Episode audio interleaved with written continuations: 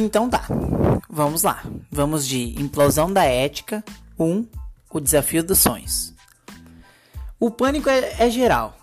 O medo anda nos rodando como lobo esfaimado. Nós, mansas e brancas ovelhinhas, apenas aguardamos o golpe. A dentada na jugular. O mundo está se desfazendo sob o impacto de uma crise sem precedentes. Ai, há quem chame tal crise de demoníaca. Sim, algumas religiões não perdem tempo para afirmar que é o Armagedon, o apocalipse que se anuncia. Eu, de minha parte, ouço dizer que tudo decorre de uma crise ética. Nunca se falou tanto na dita cuja e, paradoxalmente, nunca se viu por aí tão pouca. Acho que até seu significado se deturpou. Por isso, trago à baila minha humilde concepção sobre ela. Ética é o estudo dos juízos sobre a conduta humana. Do ponto de vista do que é bom ou ruim, com tais juízos, tomamos consciência do bem ou do mal, que resultam de nossas ações em relação a nós mesmos e aos nossos semelhantes. É incrível como em todas as ações estamos praticando o bem ou o mal. Das mais simples, como fumar ou cigarro, fazer exercícios físicos, fazer tarefas da Karina. Brinquei, brinquei, brinquei, brinquei. Comer ou beber em demasia. Até as mais complexas, como estabelecer uma relação afetiva, exercer uma atividade profissional ou atuar como líder político. Precisamos ter consciência de cada um de nossos atos, buscar a felicidade respeitando a dos outros, eleger o bem como valor a ser perseguido, independente da religião, fazer o bem esperando a recompensa do paraíso.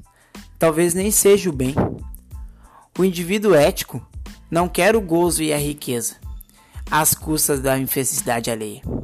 Toda conquista sem ética tem o gosto amargo da falta do mérito, do vazio de um mundo sem valores, construído com tijolos da mentira, da pequenez, do desamor e da miséria.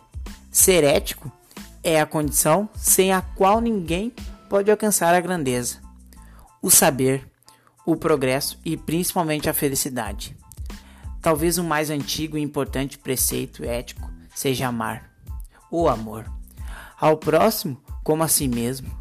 E repare que podemos tirar dele qualquer coloração religiosa que continuará tão válido quanto antes, talvez até mais. Se o mundo irá se desfazer de fato, se as profecias dos livros apocalípticos se confirmarão, isso eu não sei. Mas sei que podemos fazer do nosso planeta um lugar melhor para viver. Se compreendermos e colocarmos em prática esta pequena palavra. A implosão da ética, capítulo 2. Óbvio que o assunto ética não se esgota em uma nem em dez crônicas de espaço reduzido. Poderia escrever um tratado, como tantos melhores do que eu, fiz, do que eu fizeram. E ainda assim, meandros importantes dela ficaria de fora. Mas julgo interessante o fato de que a maioria das pessoas relaciona a palavra ou conceito, como queira, à política. Isso mesmo, com o fato dela ter relação intrínseca com o indivíduo, está a política. É feita pelos homens que vivem na polis. Os cidadãos, o homem indivíduo, é um animal político, diria o filósofo de Estagira. A felicidade pessoal é uma extensão de sua conduta ética, assim como o progresso e a qualidade de vida de um país andam junto com a retidão e com a competência de seus governantes. Mas as pessoas parecem esperar que os políticos tenham ética, para que depois a ponham em prática também. Acho que é mais fácil e provável que o povo a possua antes, para formar bons políticos depois. E isso, obviamente, só será alcançado através de uma educação humanística privilegiada. O que vemos na política de hoje é antiética. É a total indiferença ou ignorância ideológica partidária é o descaso para com a regra moral ou mesmo de etiqueta. Nossos homens do povo trocam de lado com quem troca de sapatos. Reparem que os sapatos não sustentam e são sempre pesados. Nós imaginamos, por exemplo, que um indivíduo, ao se filiar num determinado partido político, tenha lido seu estatuto e não só concordado com ele, mas também fará o possível para colocá-lo em prática. Então, como pode, tempos depois, por um cargo ou salário, renegá-lo e abraçá-lo outro completamente oposto? Que ética é essa? Este político está demonstrando que seu objetivo é puramente, talvez, egoísta. Logo ele que gerou amor à polis. E como pode esse antigo adversário ou partido político oposto aceitar um indivíduo desse em seu corpo? Esse partido não é ético, pois tacitamente está provando uma atitude antiética.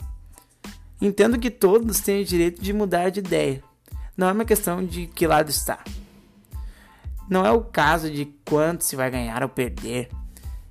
É uma questão de caráter, de ser ético, de ter compromisso, primeiro com seus próprios ideais, depois para com o povo que ele representa.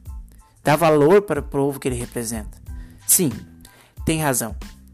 Os que dizem que a política é o maior palco da implosão da ética e está contaminando todo o resto. Então tá.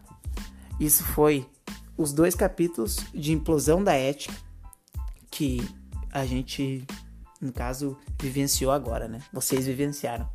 Sintam-se gratos, porque foi bem resumido. Foi uma coisa bem emocionante para mim. Obrigado. Minha primeira vez. Né?